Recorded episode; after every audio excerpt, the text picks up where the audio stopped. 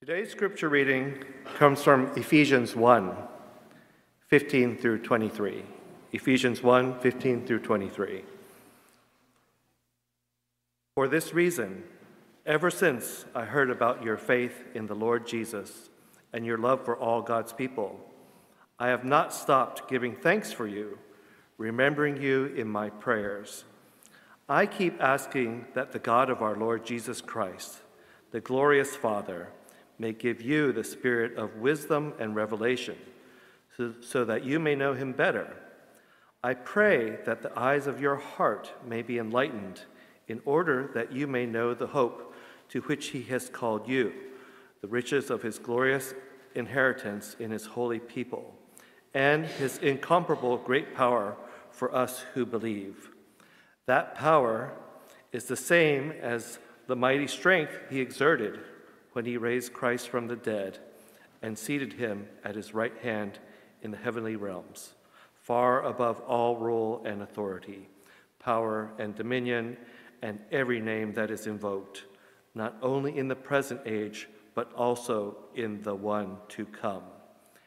And God placed all things under his feet and appointed him to be head over everything for the church, which is his body, the fullness of him who fills everything in every way. This is the word of the Lord.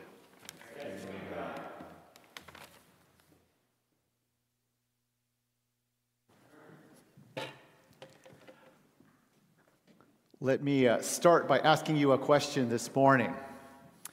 When you pray for someone else, what does your prayer sound like? What do we usually say when we pray for others?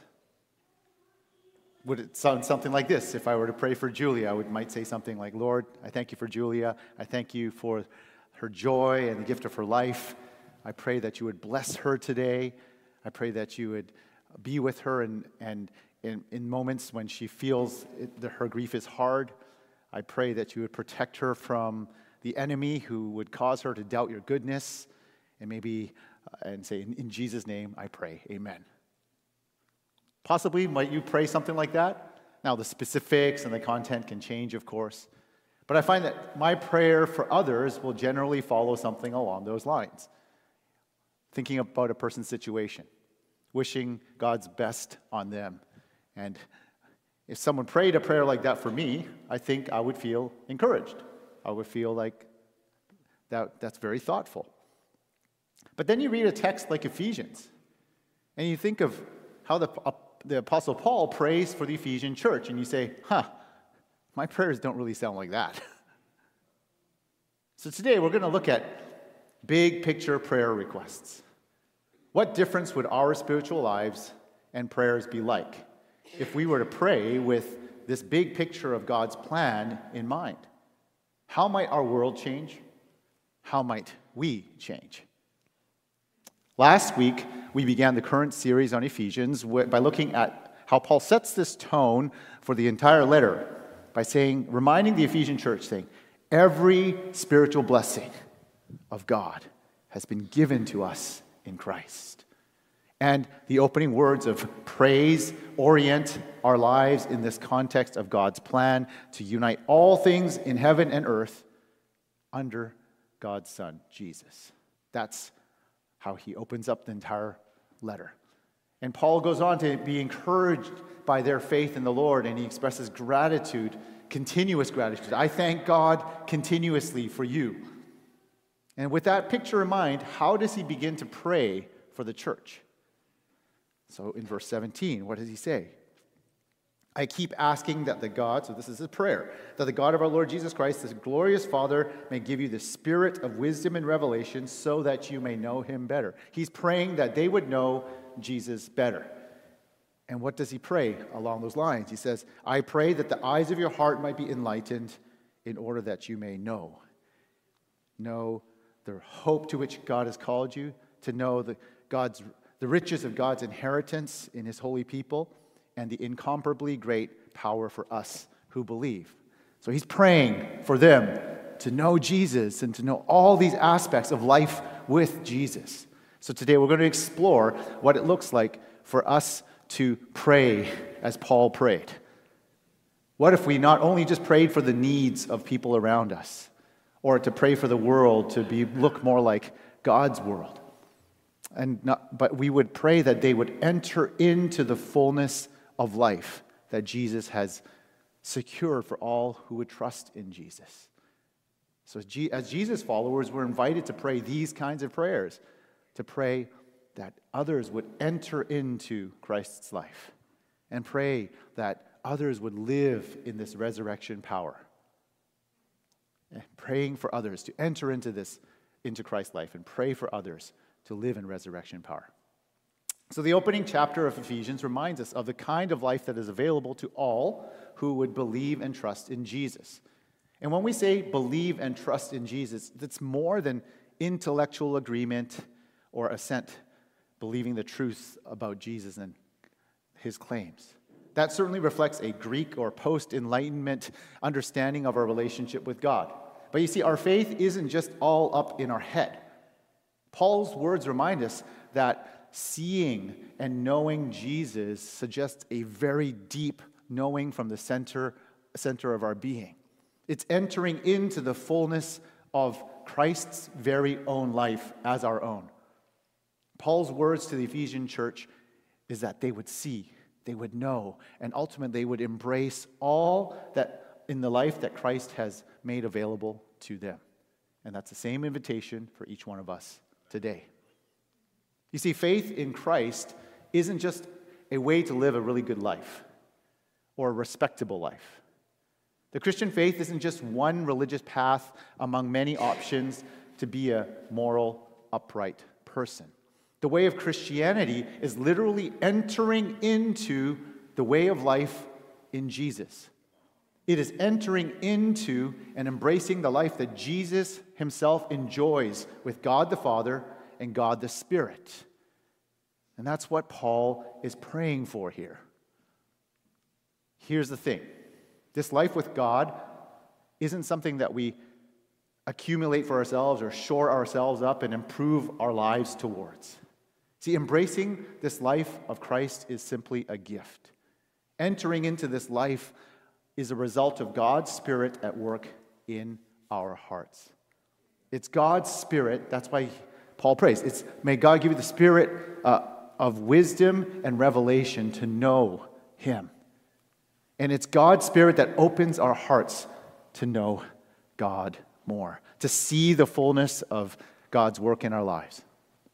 Every spiritual blessing that is available to us, uh, that is available to Christ, is now available to us as a follower of Jesus. So now Paul prays that the eyes of their hearts will be open to see the full implications of all these privileges. And that's what he says. The eyes of your heart would be enlightened. And this term, the eyes of your heart, suggests more than just physical sight or intellectual assent. It's a kind of spiritual perception and hunger that emanates from deep within because the Holy Spirit is doing its work in our lives. See, Paul doesn't pray, may God give you a fresh spiritual blessing. He doesn't pray, open up more of God to us, as if God has not already given everything we need and made it available to us. See, the assumption is in his prayer request is that God, all we need of God, is already available to us in Jesus. The privileges and benefits of being God's child are available to us who are in Christ already. Those are already there. Respected commentator John Stott says this about it. He says, What Paul does in Ephesians 1 and therefore encourages us to copy is both to keep praising God that in Christ all spiritual blessings are ours, so keep praising, and two, to keep praying that we may know the fullness of what he's given to us. Keep praising God because everything is available to us, and keep praying that we would actually see it. Paul names three things to see and know here, which we already mentioned earlier. He prays that the eyes of our hearts will be enlightened to see the hope to which he has called us, the riches of his glorious inheritance, and three, his incomparably great power for us who believe. If we sit and recognize this is what is already available to us, that changes how we pray, right?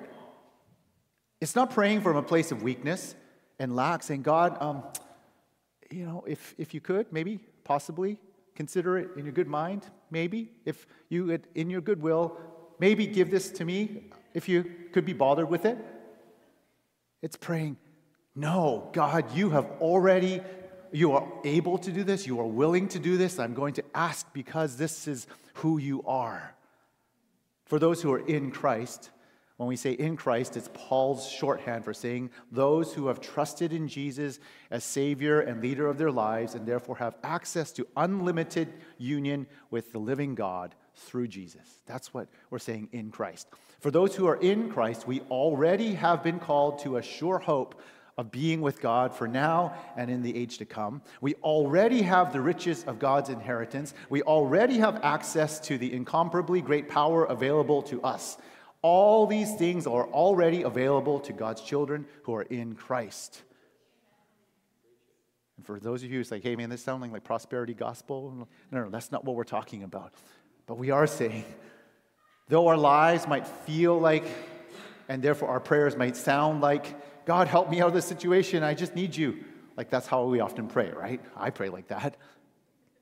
But Paul is saying our prayers can be God, help me to see and embrace all the privileges and benefits that are already available to me because of my life in your Son, Jesus. Everything that Jesus has access to as your beloved Son, I now have access to because I am your beloved daughter. I am your beloved Son. Does that not change how you might pray? Does that not change how you might view God? See, many years ago, when I first graduated from college, I worked for an airline. And first off, no, I was not a flight attendant. I don't know why, when people tell people I work for an airline, that's what they say. Oh, were you a flight attendant? I don't know where they get the idea from, but just to let you know, in the event of emergency, the exits are there, and there, and there. What I did do as, as, as, an engineer doing some analysis, uh, analyst work was looking at how to improve cost efficiencies within the airline operations. The point of the story is not what I did, but the point of the story that as an eligible, uh, as an airline employee, I had access to certain benefits and privileges. Employees could fly standby on one of the airline's flights. At that time, you could fly to Asia for 60 bucks. And because I got to know people in different departments of the airline's operations, I also learned how to use the airline's internal reservation system to look up uh, what it, the industry term is flight load. Flight load is this industry term that says looks that tells you how many tickets are sold at different fare classes and how many tickets are oversold. So you would know, okay, that's not a good chance of getting on that flight. So having this privilege of not only having flight benefits, but also the knowledge of how the reservation system works, it changes how you plan for travel. See, most of us now, like as a normal non airline employee, you just think of a place you'd like to go to and wait for prices to drop, and then hopefully you can go there. Or you pick a flight based on the sale. But I learned how to find flights that had the most capacity for the planned travel and planned travel accordingly. The information and the flights were already available to me. I just needed someone to show me how to see it and take advantage of it. And I think that's kind of what Paul is talking about here with our life in, with God in Christ. Everything that Jesus has access to is available to us now and in the life to come. So we can pray and we can approach life out of a place of abundance and fullness rather than out of a place of lack or doubt in Christ. Having access to every spiritual blessing doesn't mean that we always get what we pray for. Just hear that. Having access to it does not mean you get everything that you think you need, but it changes our posture in how we ask for those things. We can boldly ask God to heal. We can boldly ask God to intervene in difficult situations because it's been made available to us in Christ. We can boldly ask God to provide miraculously and to, to restore broken relationships because that is what God does. And this leads to the other aspect that Paul spends time on living in Christ's resurrection power. Paul spends the second half, the last few verses of this uh, chapter, talking about power. And as we introduced Ephesians last week, power is something that is on the minds of the Ephesian church. Many of them, these early Christians in Ephesus, were converts from backgrounds of magic practices and erotic worship rituals in the cult of the goddess Artemis. In that they would, people would go to the temple of Artemis, which was one of the large features in Ephesus, and they would sleep with temple prostitutes to invoke fertility and power for their own lives. So, this letter is written to people who are very aware of power and its dynamics, and they needed help on what it looks like for a Jesus follower to relate to power and how to walk with encouragement in light of what feels like very dark spiritual forces. So, what does Paul say? He mentions power a lot here. He says he prays for them that they would know this incomparably great power for us who believe. This is verse 19. That, that power is the same as the mighty strength, power, strength, he exerted when he raised Christ from the dead and seated him at the right hand in the heavenly places, far above rule and authority and power and dominion. Paul reminds them that the kind of power available to those who know uh, to know Jesus. It's the same power that raised Christ from the dead and raised him up to be seated at God's right hand in the heavenly realms. That's verse 21. It's the same power that earthly, every earthly, every heavenly authority will one day submit to.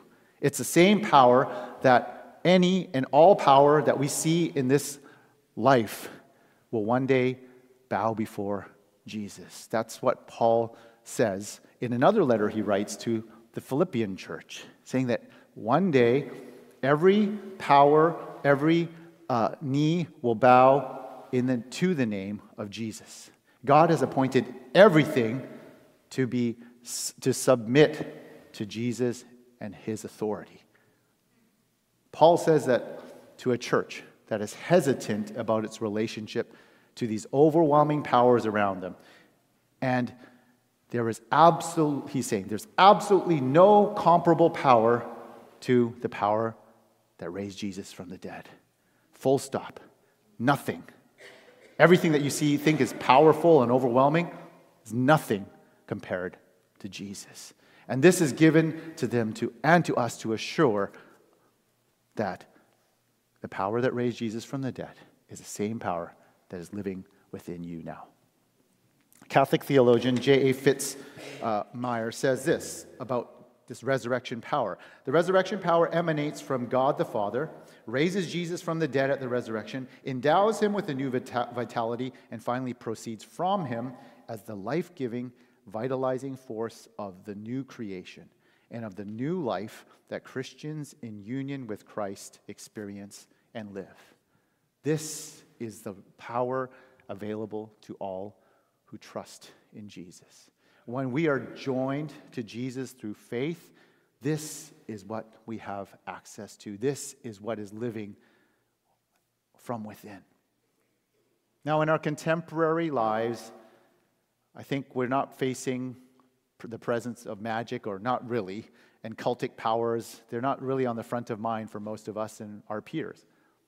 Now, and some of us might be skeptical of any mention of power we seek to give it away for fear of being seen as power hungry or using power unwisely. It's like, no, no, no, I'm not, I'm not one of those kinds of people. Being encouraged to live in Christ's resurrection power available to us may seem kind of scary. But Paul's encouragement doesn't seem to outrightly reject all and avoiding power. Now, we may not sleep with temple prostitutes to invoke power in our lives, but you don't have to look very far, especially around here, to see those who are tempted to get into bed with power to benefit from it. For most of us, we may not be seeking to wield influence and power that makes headlines, but we recognize we hold some form of power, whether it's social power or institutional power, and with good intention, we seek to use that power and privilege to do something positive. We take our skills and our knowledge and opportunities and try to use that power to enact change through the work that we do, through the people that we know. We may seek to use the power of the financial resources available to us, or of media, or of our platform, or our positions to draw attention to remedy issues of injustice and brokenness in our world. That's a, certainly a very appropriate use of power. But this isn't the nature of or purpose of the power that Paul is getting at here. For Paul, the resurrected power that raised Jesus from the dead and now available to us isn't power that we accumulate and conjure up so that others might be influenced. It's not power to get things done. It's not power to, uh, to, to, for others to do things. And that's how power works in the world that we live in. Apart from our union with God in Christ, that is our default relationship with power. We seek that kind of power, and we hold on to it by any means necessary to get what we want. And even if we tell ourselves it's for God or in the name of God, we are inclined to use power to compel others to do something. And people on the political left and the right use power that way. But Christ's resurrected power doesn't work this way. It's actually, in fact, more powerful than that kind of power that we're tempted by. Christ's resurrected power available to us means that we have the power to put to death secret sins that limit us from entering into full union with God. It's power to become people of prayer. It's power to remain hidden in the world without needing validation from the world. It's power to remain deeply connected to Jesus. It's power to walk in the way of Jesus regardless of what other people think and how the other people respond. It's power to live a new storyline for our lives that isn't defined by our accomplishments or by accolades or, or by our trauma and our mistakes and by our shame. It's power to live as a whole new people. It's power to live out the Beatitudes of Jesus, not just talk about them. It's power to become more like Christ in all parts of our lives. It's power simply to be with God. That's the kind of power that Paul is getting at, and that is available for all who believe and invites us to see.